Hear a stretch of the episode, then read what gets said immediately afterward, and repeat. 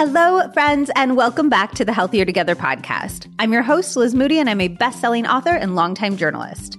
This podcast is all about helping you live your healthiest, happiest life, whether we're learning healthy cooking secrets, talking about the pros and cons of having kids, or diving into what's really causing our gut and bloating issues. And yes, those are all real episodes, so if any of those topics sound good to you, scroll on back in the archives. Today's episode is all about eating for our brain and mental health. I am so excited to welcome Dr. Drew Ramsey to the podcast. I have known Drew for years, and he's got such a brilliant mind and perspective. He's one of the leading proponents of nutritional psychiatry and the author of the amazing book, Eat to Beat Depression and Anxiety. He's also an assistant clinical professor of psychiatry at Columbia University College of Physicians and Surgeons and the founder of the Brain Food Clinic. On this episode, we talk about the six nutrients that influence our brain health, something called BDNF that I never hear people talking about, but is as important to your brain as serotonin and dopamine. The best ways to tackle insomnia, depression, brain fog, anxiety, and more. How to activate your glymphatic system and clean up the waste in your brain. Why you should stop taking melatonin or at least reduce your dose the one food that you should be incorporating into every meal that you're probably not, and so much more. Basically, if you are interested in taking care of your beautiful brain, and let me be clear, all of us should be because it is the only brain that we're to get, this is the episode for you. We also have a super exciting giveaway for this episode. Hint, it involves a one on one virtual consult with Drew to talk about whatever you want. So definitely stay tuned till the end to find out how to enter that. I am so excited to hear your thoughts. So definitely screenshot and tag me. I am at Liz Moody and Drew. He is at Drew Ramsey MD on Instagram. Okay, let's get into all things brain health and mental health. All right. Thank you so much for joining me on the pod today. This is like a very personally interested conversation because anxiety has obviously played such a huge role in my life. So I'm really excited to get into all things brain health. I can't wait to talk with you as well, Liz, just because we've known each other for a long time and been emailing each other for a long time. And I'm a follower of yours. And so I'm going to try not fangirl too much. And everybody who's tuning in thinks it's a treat for me to be with Liz. She's one of the people who really early, just a little behind the scenes for me, really early as I was like a neurotic academic psychiatrist in food and like worried that everybody thought I was nuts. And Liz really helped with a lot of the early pieces for me with uh, Mind Body Green, but also just really kind and giving and thoughtful and like always encouraging and so really helped me very early on in nutritional psychiatry feel some confidence. So thank you for that liz. I don't know that is know so that. lovely to say and i really appreciate it. And i remember you always had the best like we would often email a bunch of people to do like these roundup posts and you always had such good advice and insights and stuff like that the feeling was very mutual. I really loved working with you, and I'm excited to get to dive even deeper today. So let's get right into it. I would love to just get a little bit of an understanding about how the food that we eat impacts our brain health. What is the actual mechanism of action that's going on there? Yeah, so there are nine. There are nine ways, mechanisms that I've identified that have reasonable evidence behind them that they work starting from like the most basic, right? Your, your brain is constructed of food. Everything that is in your brain except for oxygen comes in through your mouth and you eat it. Whether it's the serotonin made by tryptophan or the tyrosine that makes dopamine or the iron that you need to make other reactions to make those molecules a lot of people have heard of. There's kind of the construction way that food influences mental health. There's the way that food is one of the factors that kind of regulates the dial on whether our brains are in repair mode and grow mode or not. This new concept called neuroplasticity. Food dictates the microbiome. The microbiome is all the organisms that live in our gut. Everybody listens to Liz know what the microbiome is, but you know, that, that, really has a lot to do with mental health and mental health risk and, and also inflammation. If you're eating more plants and specifically lots and lots of fermented foods, I'm going to be chugging my kombucha this whole talk, getting my CFUs in for the day those are some of the ways. And then there's the other ways food affects mental health. Food connects us to our food web. That feeling of you go to your farmer's market and you bump into friends and you mm. buy some, I don't know, or then there's a sitting down and eating food with people that's good for mental health. There's the sharing of food, right? There aren't a lot of concrete ways. It's like, hey, I see you, I care about you, I really want to give you something that I've thought of and I've made Talk to me about the repair mode thing. You said that food signals our brain to be in repair mode or not. What do you mean by that?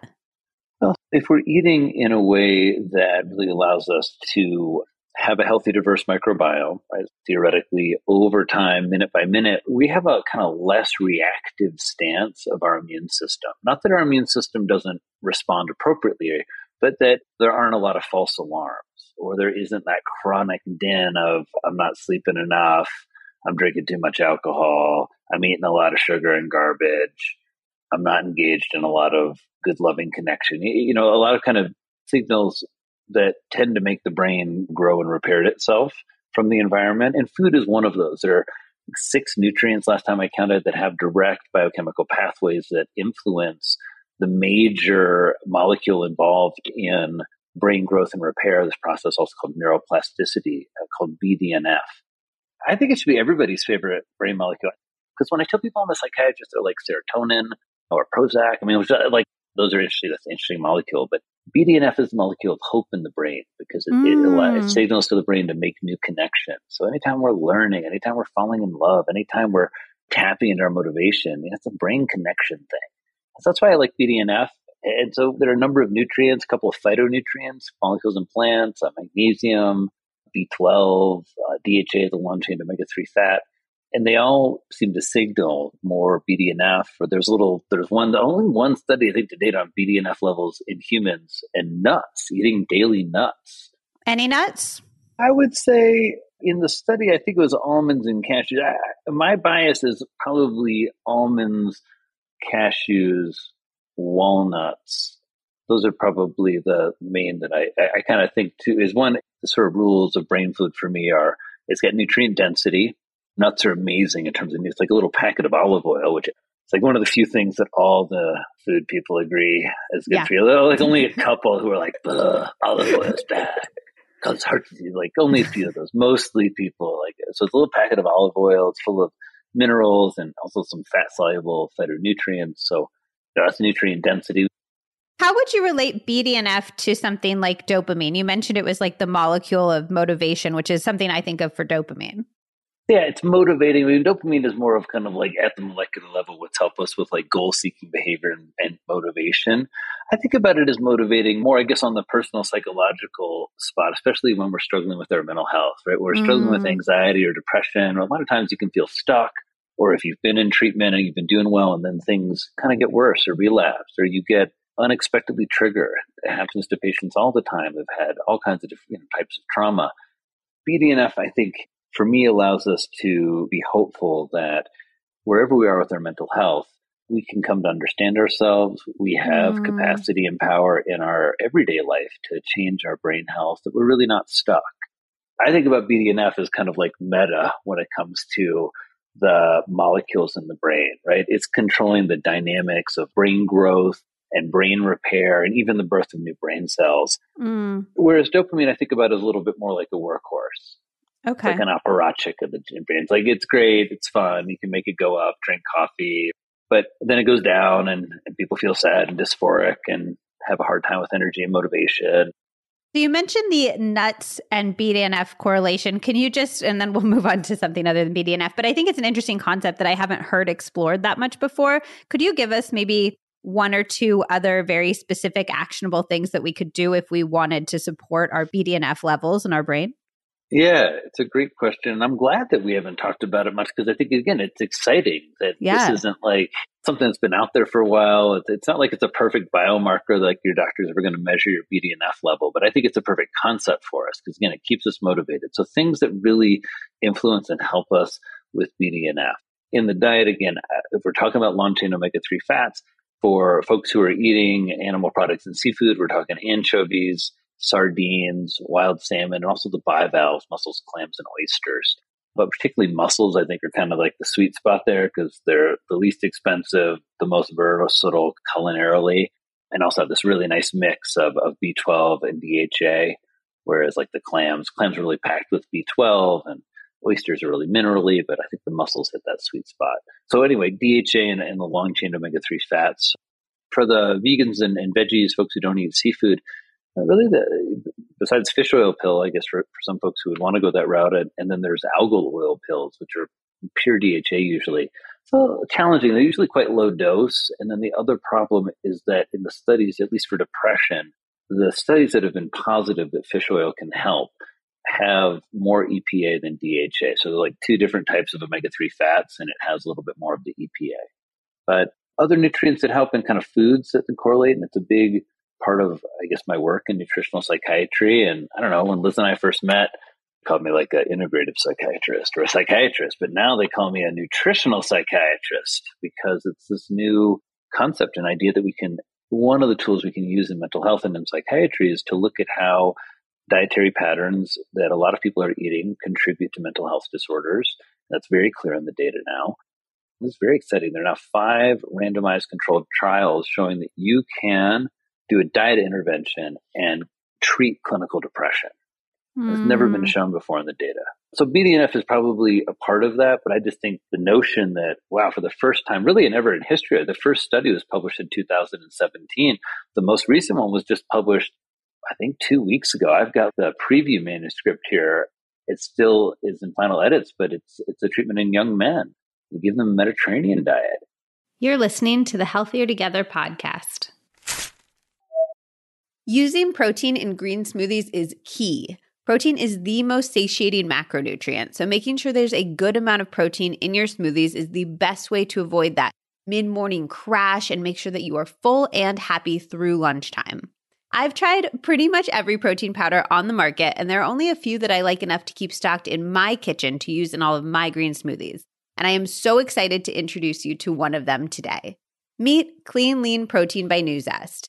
Nuzest is made from European golden peas and extracted using this awesome, patented, chemical free technique that ensures the texture is super smooth and not gritty or gross like so many protein powders, and is easy on the stomach because it also takes care of the digestive irritants. It's regularly tested for gluten, soy, dairy, heavy metals, and pesticides. You can rest assured that what you are enjoying is safe. And it's got a 98% digestibility rating which means it's gentle on your gut and the protein on the label is actually being absorbed and assimilated by your body.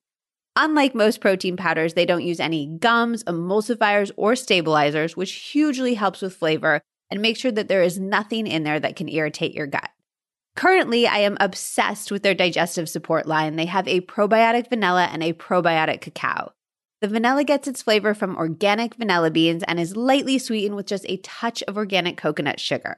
The cacao has just organic coconut sugar and cacao powder, and they both have probiotics and L-glutamine, which is one of my favorite gut health supplements. Nuzest is one of the only brands I've found that actually tastes good in my daily green smoothies. And I'm a huge believer in not suffering through anything that's not enjoyable in the name of health. It makes my gut feel good and it helps my blood sugar stay super stable so that I can be energized and ready for my day. Basically, if you are looking for a protein that has everything you want and nothing you don't, Nuzest will be your new go to. And of course, I've got an amazing deal for you. Head to nuzest.us slash Liz and use code LizM for 20% off your order. Again, that's Nuzest, N U Z E S T dot US slash Liz, and the code is LizM for 20% off your order. I cannot wait for you to try this protein powder. I know that you are going to be as obsessed as I am. Now, let's get back to the episode. Do you have a favorite fish oil supplement if somebody wanted to go the supplement route? A lot of fish oils suck. I mean, they don't have, sorry, that's not medical. A lot of fish oils do not have much fish oil in them. They say a thousand milligrams. That's usually two pills. So there's 500 milligrams per pill. And then in the pill, there's a couple hundred milligrams of DHA and EPA instead of a thousand milligrams, you're getting more like four or 500 milligrams. Well, a five ounce piece, four ounce piece of wild salmon, if it's good wild salmon, you're going to have between two to 4,000 milligrams. Mm. Just eat the salmon. So I appreciate some people don't. Yeah, I don't eat, I have a mild seafood allergy. So I mm. can't eat seafood basically at all. Can you take the fish oil pills? I can take the pills because I believe it's the protein that is Usually the issue. The protein. Yeah, yeah, yeah, I've always that's why I've always told patients, but like everyone's always like nervous when it's like have Benadryl. I am. I'm nervous every time I try a new fish oil. I'm like, am I gonna die?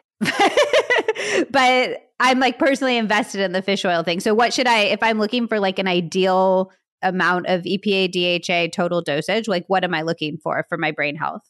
Yeah. When we would recommend fish oil regularly when the data was better, people would push between one and two grams. What that translated in my clinical practice and, and the brain food clinic is I told people to take a teaspoon of fish oil uh, because a teaspoon back then it was like a Nordic Naturals lemon flavored liquid. I think it's the ultimate omega. And I think with the one to two grams is kind of the dose. The, the issue is for depression, the most recent meta analysis tell us there's statistical significance in the effect of fish oil on mood, but it's not clinically significant, meaning that it improves a mood scale by one point. Mm. So, what do you do with that? Like, what's your interpretation of that? Well, my interpretation of that is there's a big difference between fish and fish oil. That with fish, one, you're usually replacing another protein meal. For some people, that's great. You're going to get a lot more nutrient density in a piece of wild salmon or my amazing gnocchi with sardine sauce that's delicious. And, and I'm not a big fish eater, folks. That's an honest statement. You're just going to get calcium. You're going to get all these other nutrients. You're really going to get nutrient density. Whereas with you know, fish oil, you're just going to get, you know, the, the, the, fat. And, and so you can still, and, and I find a lot of people who take supplements, right, they're not eating like Liz right? They're oftentimes struggling with a lot of aspects of the modern American diet. If you were me and you weren't going to eat seafood, just to mm-hmm. put a mm-hmm. fine point on it, and you weren't going to eat seafood, would you say the next best thing is to do a fish oil, but just make sure I have a nutrient dense diet outside of that so that any sort of synergistic reactions that would be happening with eating a whole fish, not a whole fish, like, you know, eating actual fish would be mimicked? Well, for sure, that would be the best ways for anybody doing supplements. And really, you want to have a, nutrient dense diet, in my opinion, and, and, you're augmenting that. I think in your case, you know, as a nutritional psychiatrist, those of you who are my patient, first, I'd, I'd want to hear the story of the fish. I'd want to hear about the seafood allergy. I'd want to hear about the worst time. Mm. Because usually there's, you know, food is very charged for us. So what food was like and how secure it was as you grew up. What kind of traditions did or didn't get passed down. Mm. So I'd, I'd want to hear about that part of your fish allergy. And then I'd want to gently and appropriately explore within that food category some of the other elements just to see whether either you've never tried them. And so the bivalves, for example, it's a very different set of proteins and shrimp, you know, and a lot of people that are allergic to all, they've tried it all or they don't like it.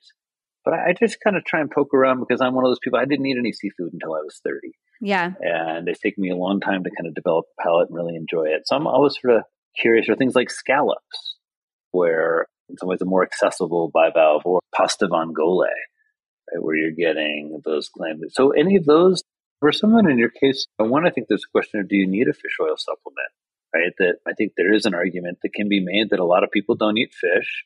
We do make some long chain omega 3 fats ourselves. So for you, maybe seeing what it's like to be on the plant based, the shorter chained ALA, but kind of pushing that with probably flaxseed is the one that I see you use a fair amount. That's a really high omega three fat containing grain. That might be a route for you because again, if folks mostly you mentioned anxiety, mm-hmm. there's, not, there's a little data, but I also think if you take fish oil for a month or six weeks, you don't notice a significant change in your anxiety. Only put people on antidepressants for anxiety and they don't get better, you stop it. But with supplements, it's funny, people kind of continue on. And mm. There's also a little safety issue with fish oil that has never really existed. There was some data coming out. We've always thought when I trained 20 years ago, you know, fish oil was like, oh, it's great for heart, it prevents arrhythmias. I had a little atrial fibrillation years ago. It was terrifying. I was like, where's my fish oil? And then a large study came out, I think, uh, suggesting some concern about fish oil is really leading to more heart arrhythmias. I kind of do ask that question of whether you even would need one. You've got a mm. healthy diet, you have an active lifestyle. There are lots of other ways to manage anxiety.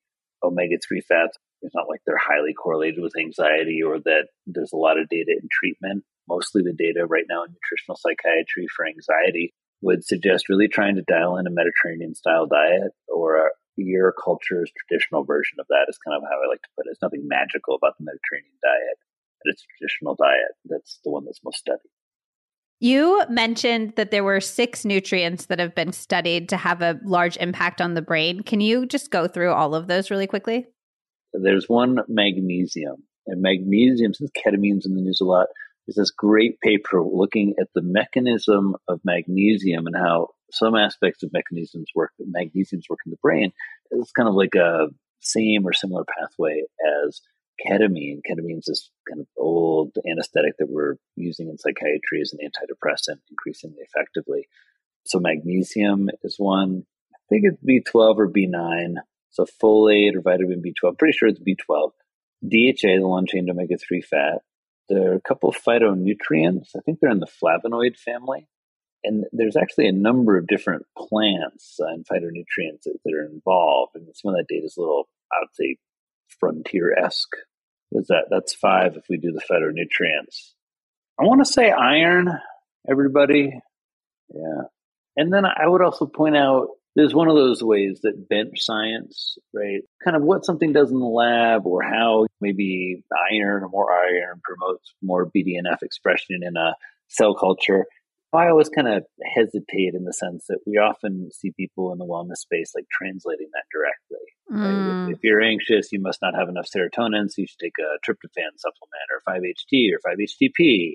Or if you're not sleeping, it's because you don't have enough melatonin, so you should take that, right? I don't know. I love the way that it motivates us and is like good psychoeducation, but I think also sometimes it gets a little almost like concrete, like it's a very nuanced dynamic system. The idea that, I don't know, we're going to eat or we're going to, how do put this, sort of alter it in a variety of ways, often good intention without a lot of data, it is advisable. I don't know. I just always see that as a little bit of a concern.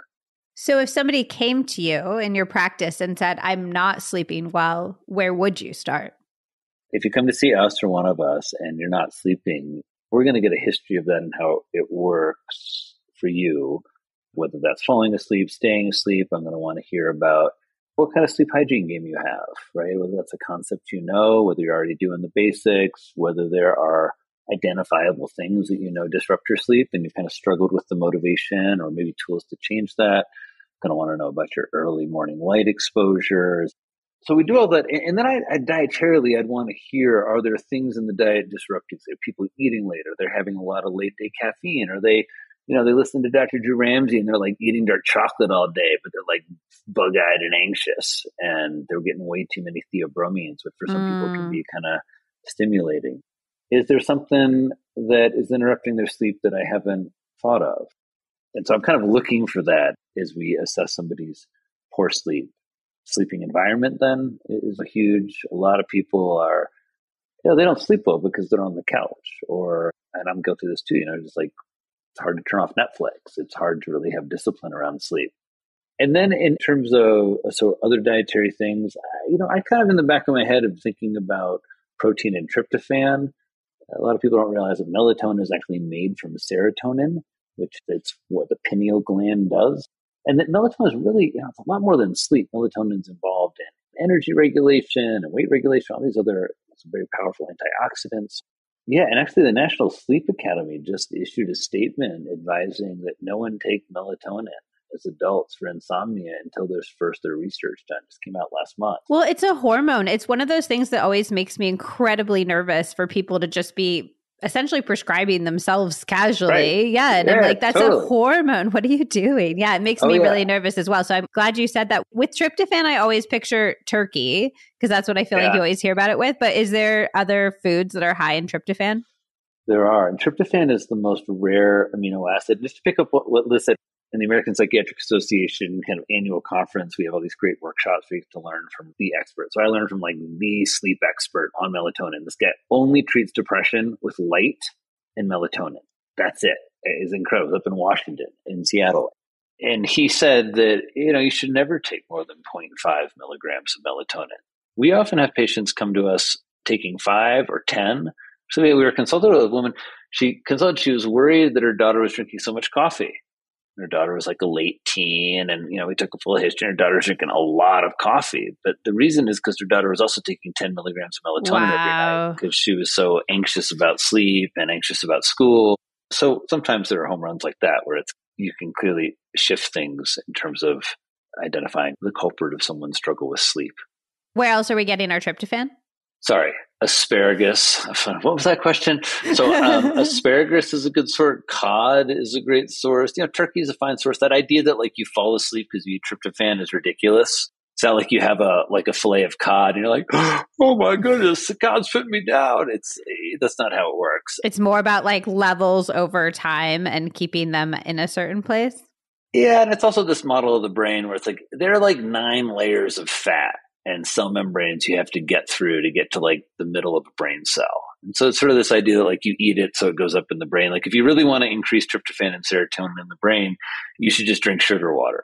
And you should mm. eat some hmm. protein. Then, you know, it's one of the reasons I think people crave dessert is you eat a big protein meal and it's all these amino acids then floating around and your brain's like looking through being like, I just want the tryptophan right now. You know, I've got everything else. And so when you eat sugars, the other large neutral amino acids that tryptophan competes with for transport into the brain, those other amino acids get preferentially pulled into muscle.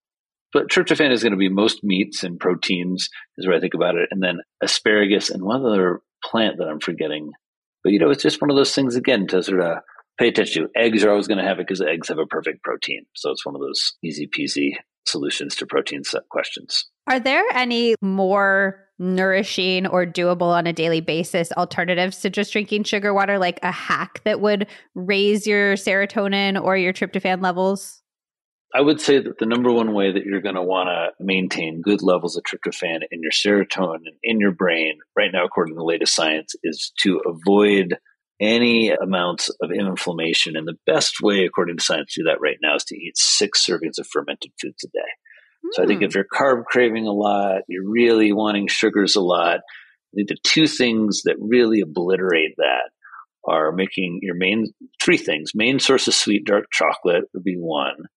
I would say eating more fermented foods in terms of shifting the microbiome would be number two.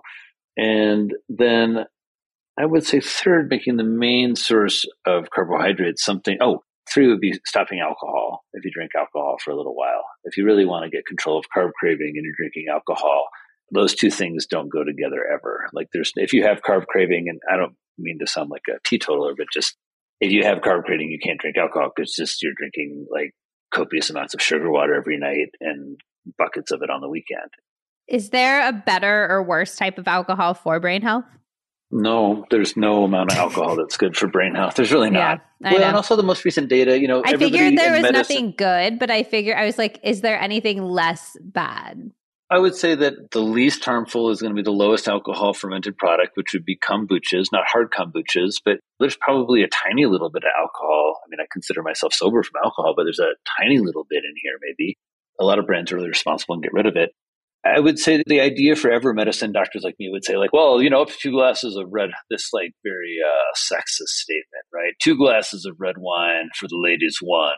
That's good for your heart and your brain. And I just yeah. think one that's such garbage. Anytime you see a statistic like that repeated over and over and over and over again, it means there's no good science because we never have just one good statistic in science. Right? How many eggs are safe to eat? There's only one study about that, the Harvard egg study. Everybody says the same thing it's a nice piece of science, but my goodness. That's actually a great point when people are trying to make their way through all of the misinformation in the world right now. I think it's a great point that science does tend to be nuanced and complex and disagree with itself. And so if there mm-hmm. is one talking point everybody is sticking to, it's probably because there's only one study and further research is needed. That's like a great point I've never heard anybody express so succinctly before. You're listening to the Healthier Together podcast. If you like saving both money and time on healthy food, you are going to love this. I've been a fan of Thrive Market forever. Fun fact, they were actually one of the first brands that I worked with when I transitioned to full time content creation. And that happened even though I barely had an audience because I just reached out to my absolute top favorite brands and pestered them until they wanted to work with me. And I am so excited because right now, all of you amazing listeners out there can get 40% off your first order when you join Thrive Market today and a free gift worth over $50. I love Thrive Market for so many reasons, but I'd say the convenience factor is absolutely at the top of the list.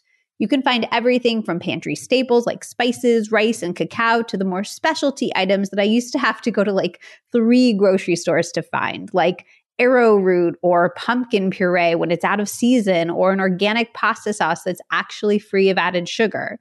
They also have pasture raised and grass fed meat, which is shipped frozen to your door, and bath and body essentials like sunscreen, toothpaste, and deodorant. So it's really one stop shopping. Also, let's be real, most of us get a lot of the same stuff every time we go to the store.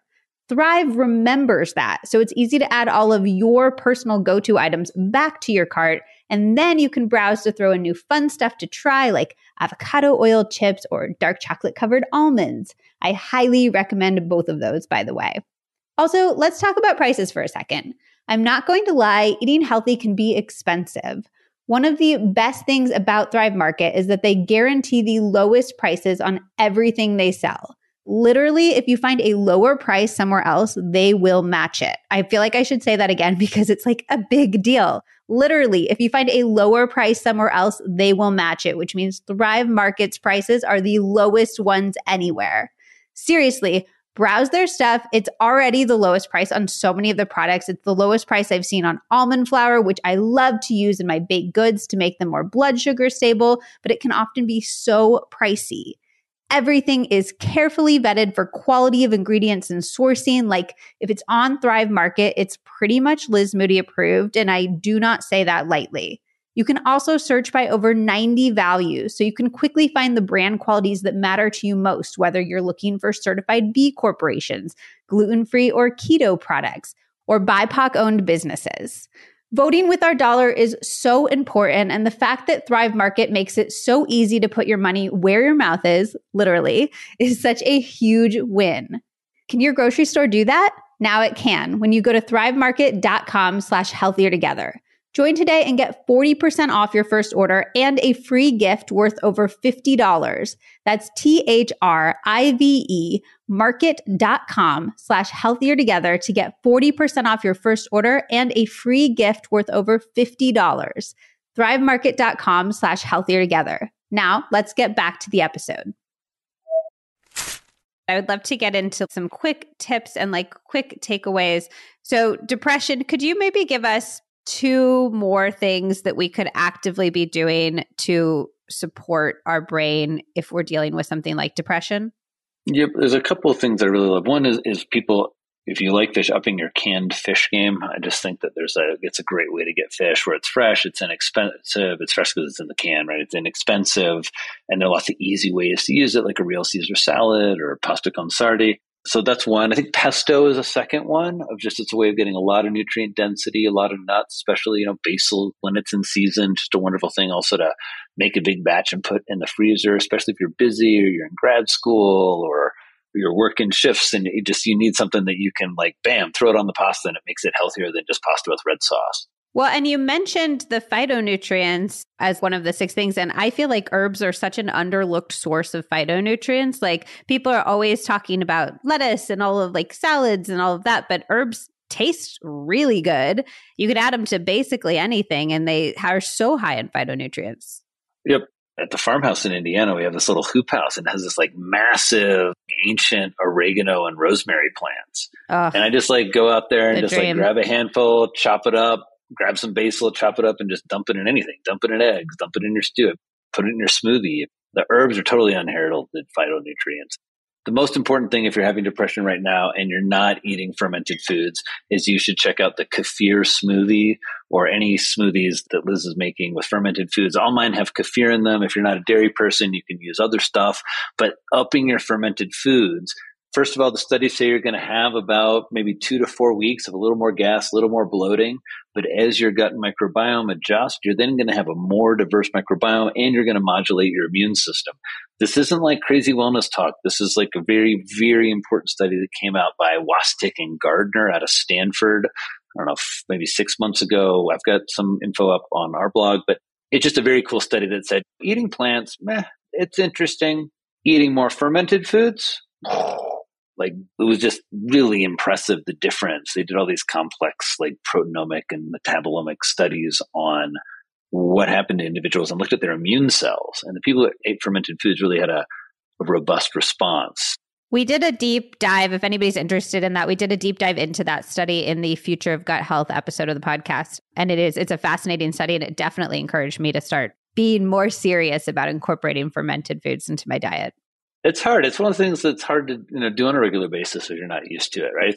I'd buy a little jar of sauerkraut or fermented carrots or something like that, something from the refrigerated section. Because if it's not uh-huh. the refrigerated section, just word to the wise, anybody listening, if it's not the refrigerated section, you're not getting the benefits that you want. But I just literally will have spoonfuls of it. Sometimes I'll incorporate it into meals, but I found that I was stressing myself out too much trying to figure out how to fit it into all these meals. And now I just kind of like eat it by the spoonful and then I yeah, have it done. And if I put it in a recipe or a meal, great. But then I like have it, and it's it's something I've actually grown to really crave. I don't know if this is my head, but it seems to help with sugar cravings, like in the moment too. It's like one of my best tips for that.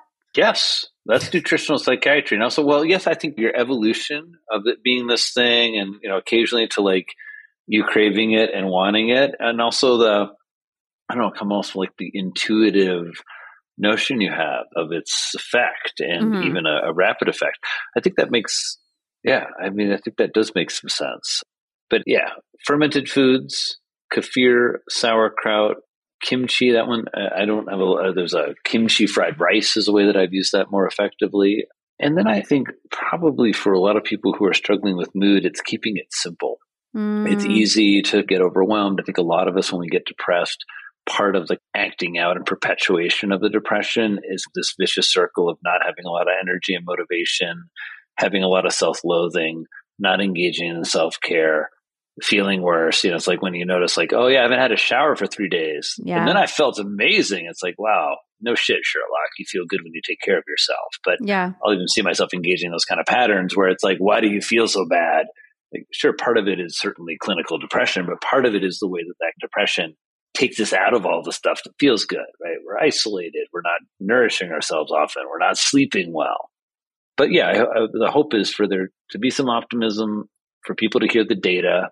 There's a lot of data now looking at, how, particularly around depression, how food's involved in depression, and then feeling some motivation, right? It's not like every single bite has to be perfect brain food, but the more you can trend things that way over time, certainly the much better for your brain health. There's a study in folks 60 to 65, they looked at nutritional patterns, and the amount of brain shrinkage difference was stark and measurable, which is really surprising that over mm. four years, if you eat garbage food from 60 to 65 versus you eat healthy food, your brain just shrinks much faster in the processed food. So it's a nice study by Felice Jacka. And you're asking for other tips. I think cook together. That's one. Mm. And then I like to have a little project. Maybe it's just me. Like I don't know. I got a grill, and I've had a grill before, but I've never had like that pizza stone that you put on the grill. Mm. I don't know. So it's just like I, I don't think I'm going to do a ton of that, but I'm excited to kind of just make learn. pizza with my kids. I do think that learn. learning is such an underlooked part of adult life, and it's something that's so foundational and important in childhood and then we just kind of let go of it in our adult life. I'm learning tennis right now. I'm taking tennis lessons and I can literally feel like different parts of my brain turn on that have just been sitting dormant. No, no, no. I think learning is it, it, it's funny when you think about BDNF and what triggers BDNF. Learning, engagement, feeling progress, all those things are hugely important. During the pandemic, I started jumping horses. I'd always ridden a little bit, but I'd never been like I'd never had a horse lesson really that many times. And man, the mental state I would get into was just, you know, the, the learning, but just also this kind of physical, mental, spiritual challenge that would happen. It was incredible. Could you share two to three of those little changes if somebody listening wants to just have like a long term protective effect for their brain? They are maybe concerned about getting a neurodegenerative disease or Alzheimer's or things like that. And they just want to bolster their defenses as much as possible right now? Yeah, a few things that pop into my head are guacamole. I mean, in terms of just swaps of just more guacamole, just avocados are just really, they've got a special seven chain sugar in them. They've got lots of monounsaturated fat. They're very satiating. I think long term protective, if you look at from depression, you know, a lot of the data is what people take away.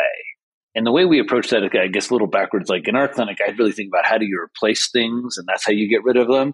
How do you replace things? That's how we get rid of them. So if you love burgers, I love burgers, but is there a way to occasionally do a wild salmon burger mm. with canned salmon? It's less expensive than a, a burger if you do it right, and tons of omega 3 fats. You mentioned guacamole, right? If you have cheese dip or ranch dip or, you know, swapping that out for guacamole and hummus, or one of these more delicious but healthy sauces that are out on the market these days. I think sauces are a place where a lot of people struggle. I think diversity. I see a lot of meat eaters who it's burgers and steaks, or a lot of fish eaters where it's tilapia, period, or shrimp, period. And, and working to diversify yourself as a nutritional psychiatrist, we work in food categories. I was a big kale eater forever. I love kale. I asked Dr. Kale for a little while. That was fun. I got teased a lot about that at some annual meetings of doctors, to be honest, but it's my trauma. I'll work that out. But you don't have to eat kale. You want to diversify in the leafy greens, whether it's sunflower sprouts or mesclun or microgreens. Like they all have a bunch of interesting benefits. Okay, let's do a few more. I'd love to talk about brain fog briefly. What's actually happening in our brain when we're experiencing something like brain fog? the cause of brain fog for some people is inflammation. About a third, uh, maybe 40, 50% of people who are having struggles with depression and struggles with mood, your inflammatory factors actually go up when you have depression. It's sort of interesting. And when peripheral sort of body inflammatory factors activate the brain's immune system, well, what happens our brain does a couple things. One, it shunts tryptophan from being made into serotonin into being made into these like reactive oxygen species, these things that are they're there to make more inflammation in the brain. When the brain's inflamed, three circuits get messed with mostly mood circuits, anxiety circuits, and cognitive circuits. So that kind mm. of brain mm. fuzziness, it could be inflammation. Everyone's felt that like when you get the flu or when you had COVID, that where your brain is just like, wow, my brain is not working as well. It's fascinating that you say that with the three things because when I had COVID, I also felt extremely anxious and extremely depressed. And I thought that that was fascinating because it was a really hard mental health period and it wasn't something I was expecting to experience. Yeah. Anytime people get a kind of viral illness, I'll see it in my practice a lot. I actually saw it with COVID a lot. One of the benefits of telepsychiatry is I get to see people in all stages of COVID. And there's really a mental health component as a lot of people experience, right? A lot more mood reactivity, a lot of pessimism, and that's because of like literally those three things happening in your brain. So it's it's actually nice to be able for me to divorce I don't know, like there's something wrong that I should be solving and this is a viral infection that's impacting my brain in this way. It's like when you're really really irritable your mood's down and you haven't eaten. Yeah. Right. Like we can all get into that spiral of like, oh, like wow, like should what, I quit what, my job or should right? I what eat some peanut butter? Like, like, yeah, and it's just you know, like I tell you, you want to be well nourished, you want to be well rested, you want to be in a contemplative state when you're thinking about your mood and your mental health and the meaning of things. I think that's an important tip for sure. So, that said, would anything that we talked about earlier in terms of quelling inflammation be something that if we're experiencing brain fog on a regular basis, that would be something we'd want to look to try? Yeah, the things that I would think about are the most common, kind of really important nutrients people tend to be missing. So, we mentioned fermented foods, that would be a top. More plants would be a top recommendation. Sources of zinc, so pumpkin seeds, oysters, turkey. I mean, zinc and magnesium are two nutrients that people, I don't know if they're missing, but just kind of don't eat a lot of making sure it's not something reversible. Like anybody who has a change in your mental status, you're depressed, you're anxious, your memory is going, man, get to your primary care doctor, get your B12 mm. checked, get your iron checked, right? Make sure that you don't have a low lying, low level infection. Like 10 to 15% of folks over 60 have a B12 deficiency and a lot not because they're eating it because they can't absorb it. I think about 10% of women of childbearing age who still have menses are, are iron deficient. I mean, iron deficiency just is going to like lead you to have fatigue and brain fog. Make sure those things are cleaned up for sure. And then sleep would be the next one. We focus so much on food and people don't have a good sense of their sleep lives. I didn't. I you know I've been taking people's sleep histories for I don't know 20 years. And you ask folks, people say, yeah, yeah, try like six, eight hours. And they give you like, I got some sleep hygiene, you know, I'm trying to do better. And you say, okay. And I'd say the same thing, like, yeah, I'm getting about eight hours. So I started tracking my sleep. And unless you really work at it, there's no way in hell you're getting eight hours of sleep a night. And most people, I was going to, you know, unless you're going to bed at nine, like if you're a parent, if you're not in bed by nine, you're not getting anywhere close to seven or eight hours of sleep. I will also say, so I have an Oura now, which tracks my sleep, and I love it. Not sponsored at. I wish that, like, I really want to be their spokesperson, like their long term, but they. We all do. We all do. I was like, they yeah. don't know I, I, like, exist. but I was noticing that I was often counting the time I was in bed as like my time asleep. But you go to bed and you futz around in your phone for a while, and then Oh, I yeah. read for a while, and I've lost like an hour at both ends, and I was Yep, counting yep. that at sleep time. Or you just get up in the middle of the night a couple times. You get disturbed a couple Yeah. times. Before our dog passed away, he was in our bed with us, and it was like not as sharp because I just. The reason also, Liz, is that you clean out. So this new course, healing the modern brain. I got to do some deeper dive into sleep science, and there's this whole system of the brain that got discovered not that long ago. We didn't even know it existed, called the glymphatic system. The glymphatic system is how your brain cleans out waste. Mm. And so there's all this like work I see a lot of people doing to eat clean foods, eat brain foods, exercise, but their sleep is not addressed. And the glymphatic system, correct me if I'm wrong, isn't that activated during deep sleep specifically? Yeah, they think like stage three, four. And so that's how when I, had an Oura ring, that's what I would look at. I just look at how much deep sleep. It's not a perfect measure, the rings and all the trackers, but one, it gamifies it a little bit. Yeah. Two, it allows you to make some correlations. Like ah, you get a little bit more of that good sleep when you are active and move during the day. Yeah, but it's seven grams of waste a night that gets cleaned out of your brain. And so who doesn't want a clean brain? You're listening to the Healthier Together podcast. We love talking about our gut health here on the Healthier Together podcast, which is why I'm so excited to share the life changing Seed Daily Synbiotic. I actually discovered Seed back when I was working as an editor full time. A bottle came across my desk and I was instantly taken by how cute the green glass packaging is. Then I found out that that packaging was actually refillable so that Seed could share its products as sustainably as possible. And then I actually looked into the research behind Seed and well, I was blown away.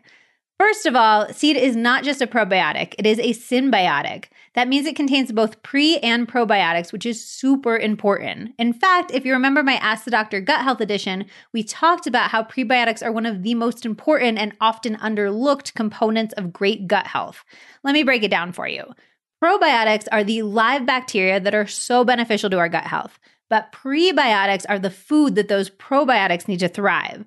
If you don't have ample prebiotics, the probiotics you're consuming will be undernourished and not be able to help your health in the way that you want.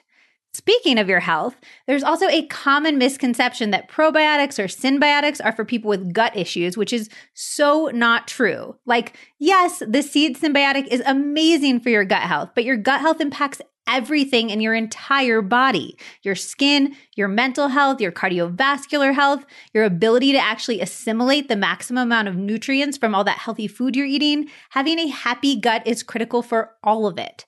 It is hard to narrow down everything else that I love about seed. I am extremely particular with my supplements and I don't take many, but seed is just stellar across the board.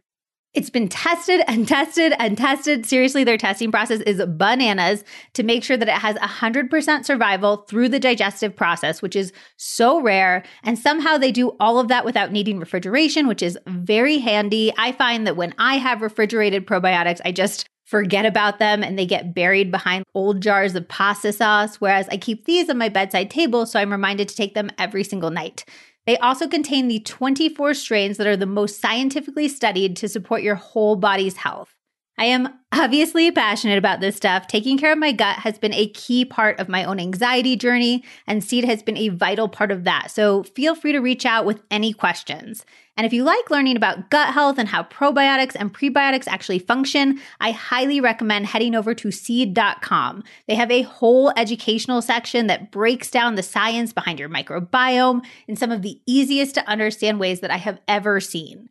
And if you'd like to try Seed for yourself and pretty much change your life forever, you can get 15% off your first month's supply of Seed's DS01 Daily Synbiotic by going to seed.com slash daily dash synbiotic and using the code Liz Moody. Again, that's code Liz Moody on seed.com slash daily dash S-Y-N B-I-O-T-I-C. Now, let's get back to the episode.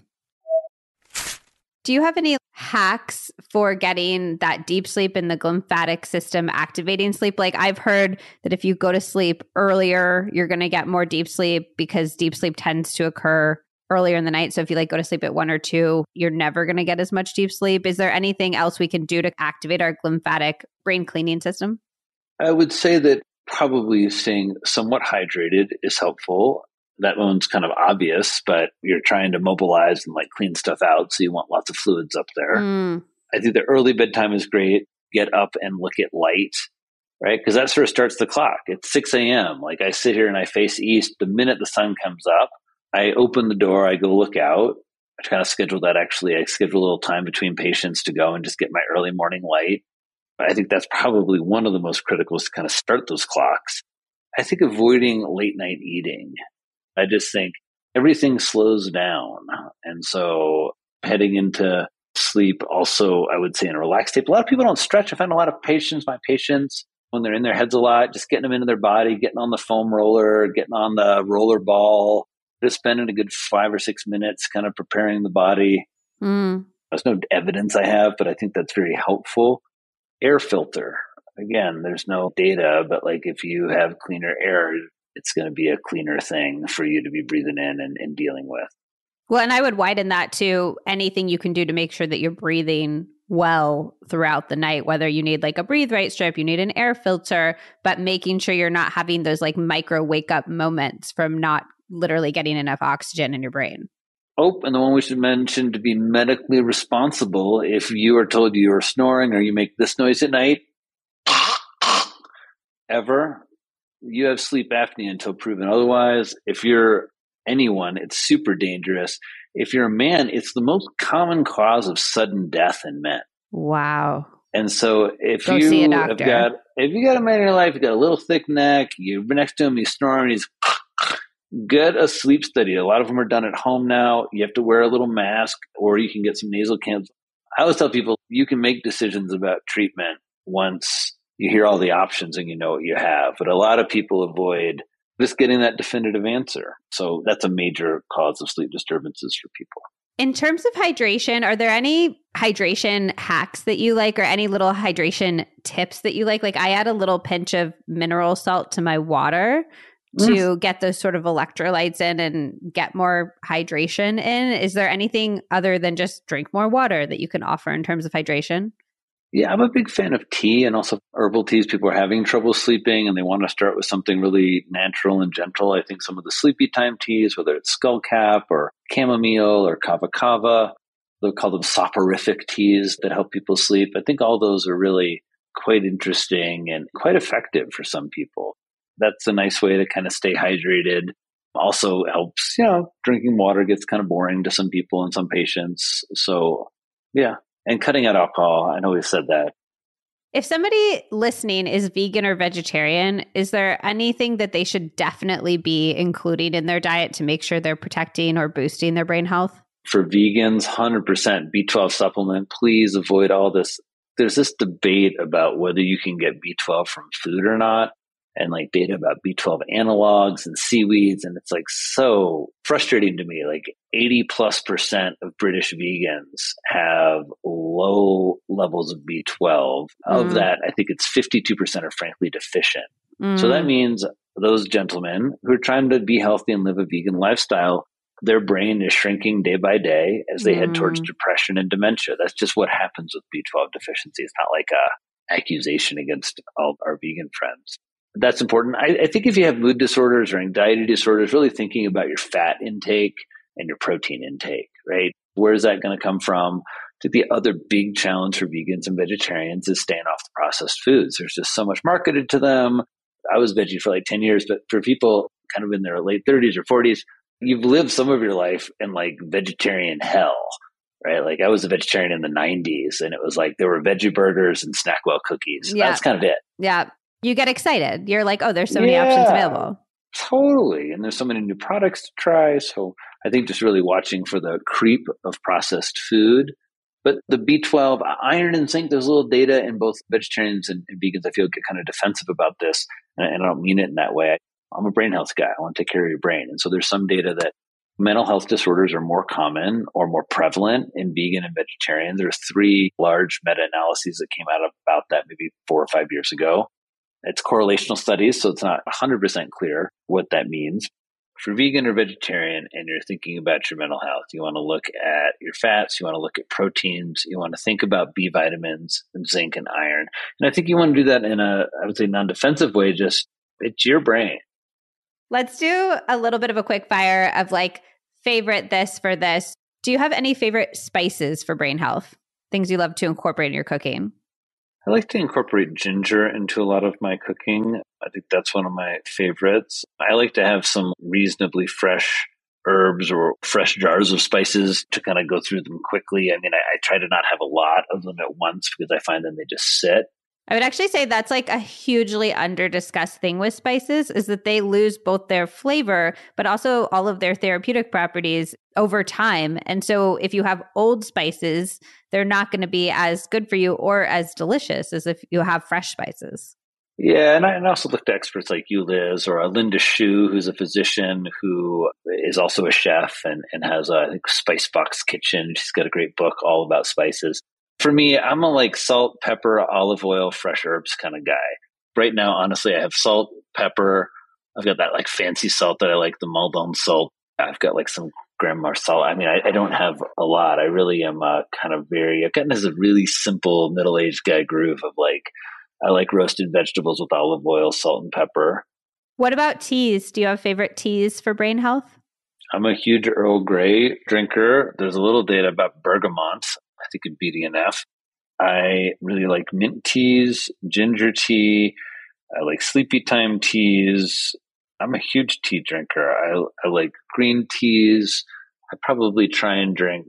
I mean, I, I said I'm a shrink, right? So I sit in therapy. It's like you don't have a lot. You're like listening, and you can take little notes and and drink like a kombucha or tea. And so I probably put down I don't know two or three cups of tea and several kombuchas a day. Yeah, I love I love tea and then all the tea in my kombucha. What's the data about bergamot and BDNF? That's interesting. Mm, it's like a little study. It's like a, it's like one of those like cell line studies that it's interesting, but there's not ample data. What are your thoughts on intermittent fasting and brain health? So intermittent fasting is a way of decreasing caloric intake, which generally is good for longevity and brain health. You know, not to any dangerous way, but you know, if you look at people who eat 3,000 calories versus 2,000 calories a day, one way to think about it is the more fuel you put in, the more oxidation that happens, the more free radicals that get formed. So less fuel equals fewer free radicals.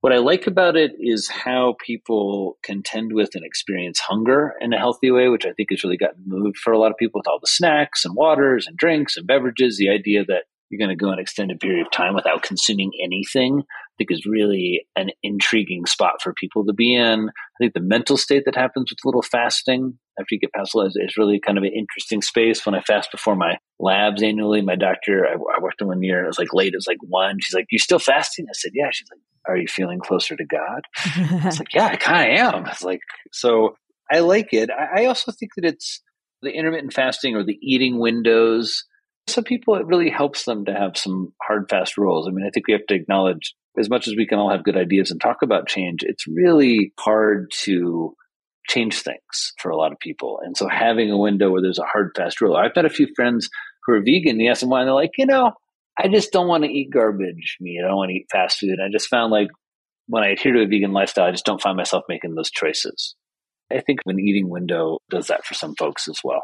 Is there data though that it would help with something acute like anxiety or depression or brain fog? No, I mean, pretty much going into ketosis initially makes people's mental health a little bit questionable or shaky. And then over the long term, there's not a lot of data. Although a lot of people in ketosis, you know, really feel more energy and better mental health. But yeah, in terms of longer term, you know, for the most part, restricting calories, you know, isn't great for people's anxiety or mood. You're listening to the Healthier Together podcast. When I worked as a magazine editor, I wrote more than a thousand articles about turmeric because pretty much all of the doctors that I used as sources kept recommending it or citing it as one of the supplements that they would personally take. Here's the background turmeric is one of the most powerful ways to fight inflammation. In a nutshell, there are two types of inflammation acute and chronic. Acute inflammation can actually be a good thing, it's one of the ways that your body heals and repairs itself. But when that system goes haywire, we get chronic inflammation, which essentially makes your body feel like it's constantly under attack. The vast majority of doctors I work with cite chronic inflammation as one of the root causes of so many of our modern ailments. And research links inflammation with heart disease, diabetes, autoimmune conditions, cancer, arthritis, and gut issues like Crohn's and ulcerative colitis. I am never going to sit around and tell you that a supplement will cure everything that ails you, but if you're looking for a turmeric supplement to help get your inflammation under control, I am extremely impressed with Paleo Valley's. To increase the bioavailability of turmeric, you need to consume it with black pepper, which most people know, and fat, which many people forget about. Paleo Valley's turmeric complex has black pepper and coconut oil to maximize absorption, and three other powerful anti inflammatories ginger, rosemary, and clove for a maximum synergistic response.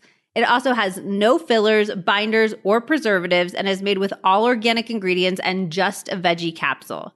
Finally, it's third party tested, which is something I always look for in supplements as extra assurance of their quality. I've had my uncle taking this for about three months, and he's gone from having debilitating back pain due to an autoimmune condition to being almost completely pain free. Paleo Valley has a number of other incredibly high quality food derived supplements, including a vitamin C that I adore. Vitamin C is my ultimate favorite supplement for skin health, and a NeuroEffect mushroom powder that Zach loves for increasing energy and focus. So definitely explore their website. If you'd like to check out the turmeric complex, the vitamin C, the neuro effect, or any of Paleo Valley's other amazing products, head over to paleovalley.com and use the code LizM for 15% off. That's paleovalley.com and code LizM for 15% off your order. And if you have any questions, feel free to hit me up on Instagram. I love chatting about this stuff. Now, let's get back to the episode. Are there any little weird tweaks that we haven't talked about yet that maybe aren't being widely discussed that people could do that would benefit their brains? This could be either something that you would consume or something that you would do.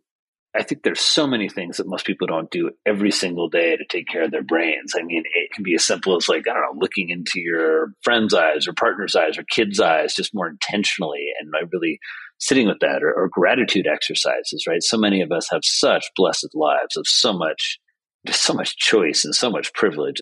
So to really soak that in, especially as we live in a very kind of accomplishment and uh, focused society. I think in terms of food, we've talked about most of my favorite swaps and, and, changes. You know, I don't think we've talked a lot about colorful vegetables and just, you know, one of the simpler things, just are there three or more colors, natural colors on your plate at every single meal? Also the way you know, we didn't really mention we talk a little bit about microgreens, but I find I'm not eating a lot of big salads. Yeah, but I find myself sprinkling a lot of microgreens on things, you know, especially if like, I don't know, I'm rushing, I'm having a bowl of pasta, I like pasta.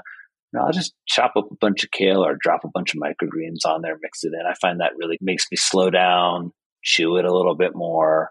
And microgreens tend to be like a little bit more nutrient dense than larger yeah, grains, like, yes they're like the veal of the vegan world. Like when I eat those sunflower sprouts, think about it. You're eating that sunflower sprout. That thing's going to become a sunflower. Yeah. It's got all that packed into it. You're taking all that genetic potential just for your greedy self. It's true. I mean, it's true. Sunflowers are beautiful. Another idea just popped into my oatmeal. We haven't talked about oatmeal. Okay, talk to me about oatmeal it's one of those underrated foods that when you look, you know, look at those prebiotic foods, right? If everybody Googles the prebiotic foods that are supposed to be really good for the microbiome, you see things that most people don't have to do with, like Jerusalem artichokes, chicory root, right? Ah, which I think again drive people towards processed foods and powders that mm. contain those things, mm. as opposed to I don't know oatmeal, super inexpensive, really easy. You can make it savory, you can make it sweet, you can just put berries and nuts on it an incredible source of fiber, particularly beta glucan fiber that's really good for you. And then nuts in your smoothie. Mm. We talked hmm. about nuts and them kind of being a good choice, but you know, again, one of the reasons I like them is putting them like I'll put pumpkin seeds in my omelets or my salad. I put cashews in almost all my smoothies. Um, just find that it prevents the smoothie from just being like a sugar bomb. It gives that satiety effect. Yep. And then I'm trying to think of other tips I have. We've got a new download, the Ultimate Mental Fitness Morning, and I feel like I'm missing a couple of the essential tips, which I'm going to regret as soon as we hang up. Is there anything that you do every morning that we haven't talked about yet? Oh, let's see. My morning routine is pretty straightforward. Every morning I get up. The very first thing I do, but it's a system I worked out with myself. Is I check the front page of the New York Times to make sure that nothing has gone nuclear, because uh, that's sort of a catastrophic way that I control my anxiety about the state of the world. Once I've checked that off the list, I give a big gratitude prayer, put my feet on the ground, and take a deep breath. I then go make a very strong pot of black coffee. And then every morning, yeah, I smell my kids. I go and like uh, make sure they've got their covers on their toes. And so their last like hour of sleep is kind of cuddly. And I give them a little kiss and smell them and tell them I love them. And then I hang out with my wife for a little bit and I don't know, process any dreams. Then, if I have time, I like to try and do like a little. I don't do a lot of movement before I start seeing patients, but a little bit. But also, you know, ideally, if I get like a little music in my life early in the morning, I find mm. that really, really important. Yeah, then hygiene, bathing, shaving, I like that. But I, I really like spending that as you know, very like good mental health time. I really am very intentional. That it's like really delicious, and I'm really grateful for the warm water and for like a little time for myself but then I, but that's all I've got to then get in and, and, start seeing a patient. If it's a day that I don't start early, which is for me is usually I don't know like six a.m. local time, then if I can get early morning exercise in, especially usually I need a partner challenge buddy with that to come in. But if I've got somebody committed, I love being on the mountaintop early. You know, it's just such a wonderful spot to be in. We've talked about obviously a ton of stuff in this episode. I would love for you to just leave us with one thing, one homework assignment, maybe the smallest thing that would potentially have the largest benefit that we could all start doing today for better brain health. Well, it's going to be maybe surprising. We've talked so much, everyone, about like food and nourishment and all these things, but I, I really think the most motivating, stimulating thing for us as, as human beings really revolves around our attachment and engagement with other brains. And so I think if there's anything I would hope that everybody has stayed with us all this time, and I really I appreciate your time. I'm just so honored to, know, to share with so many of your fans and followers, Liz. But you know, to really this week think about what active activity, what active thing you can do to deepen an important relationship.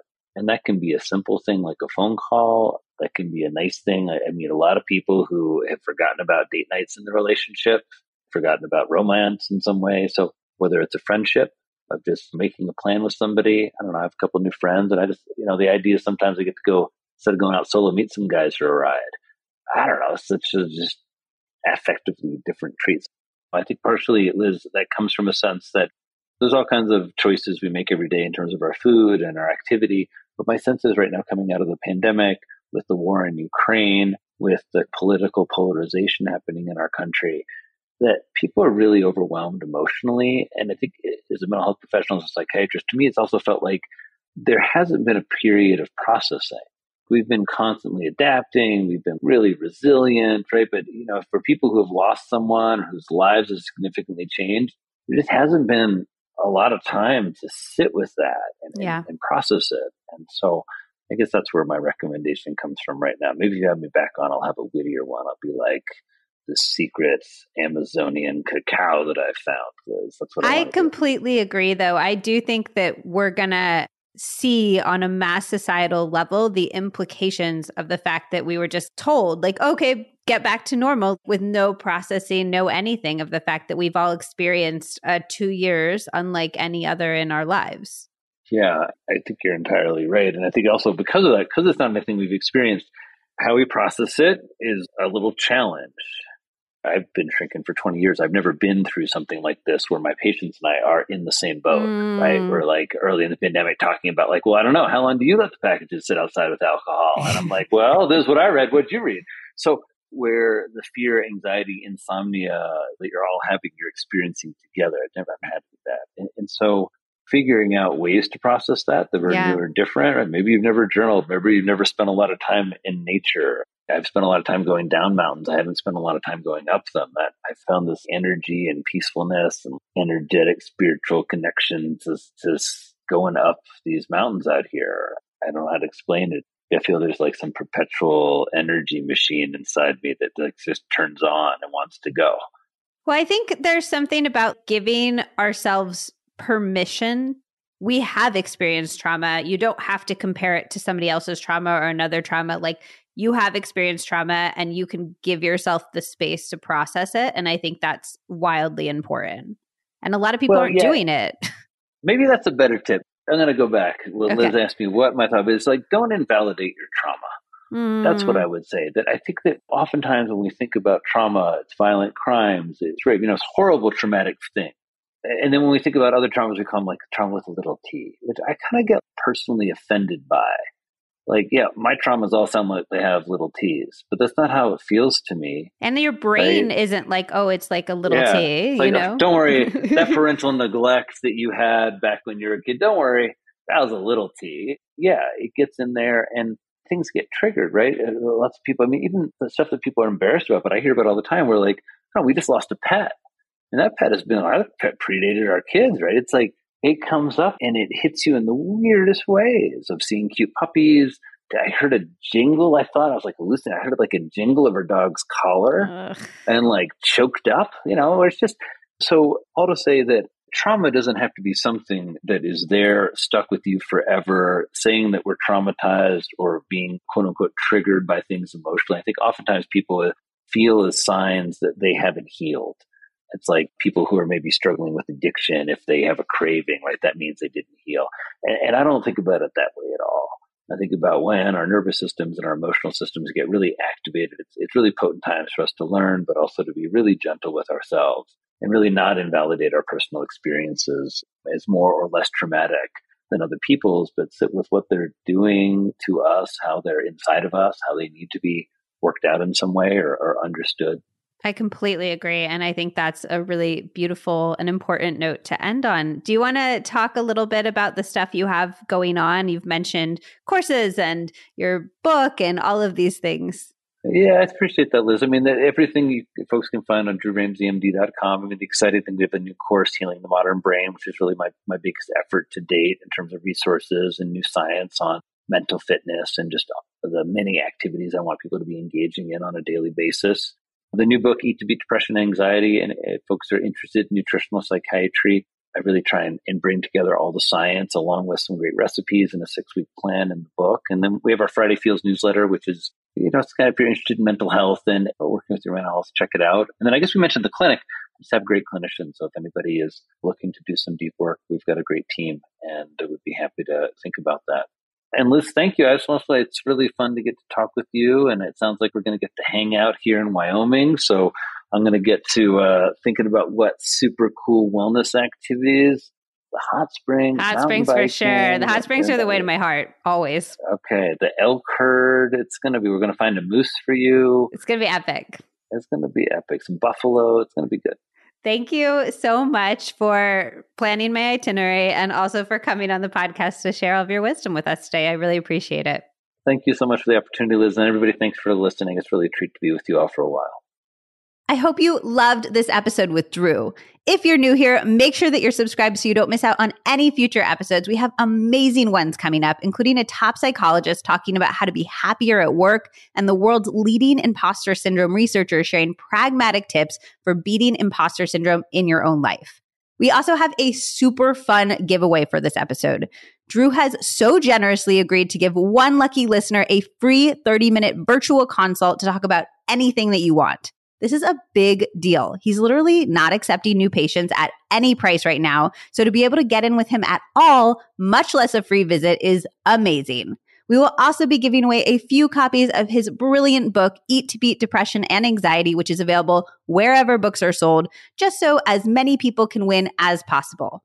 To enter, just follow both of us on Instagram. I am at Liz Moody and he is at Drew Ramsey MD. And then comment one thing that you loved or learned in this episode on my most recent Instagram post. The post can be about anything. I can tell that you're entering from what the comment says.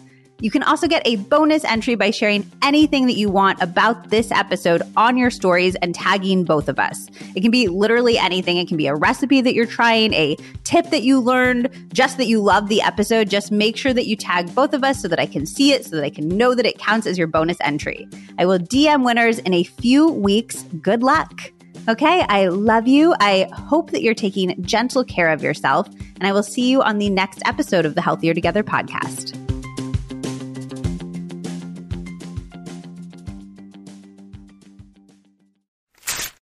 I always say that the most important things that you can do for your health are the ones that have the biggest impact for the smallest amount of effort. Using non toxic laundry soap is one of my top hacks for that reason. I am not going to buy all organic clothing, but I can make sure what's touching my skin is as healthy for me as possible by washing all of that clothing in the safest possible laundry detergent. That is why I'm so excited to tell you about a brand that I am using, Molly's Suds. This is actually the first non toxic laundry detergent that I came across so many years ago, and it's a staple that I have continuously come back to time and time again. If you remember, Dr. Sarah Villafranco actually recommended Molly Suds in our episode about skin health because it's an SLS free brand, which is actually really hard to come by and it's incredibly important, especially if you deal with dry skin, acne, or any irritation.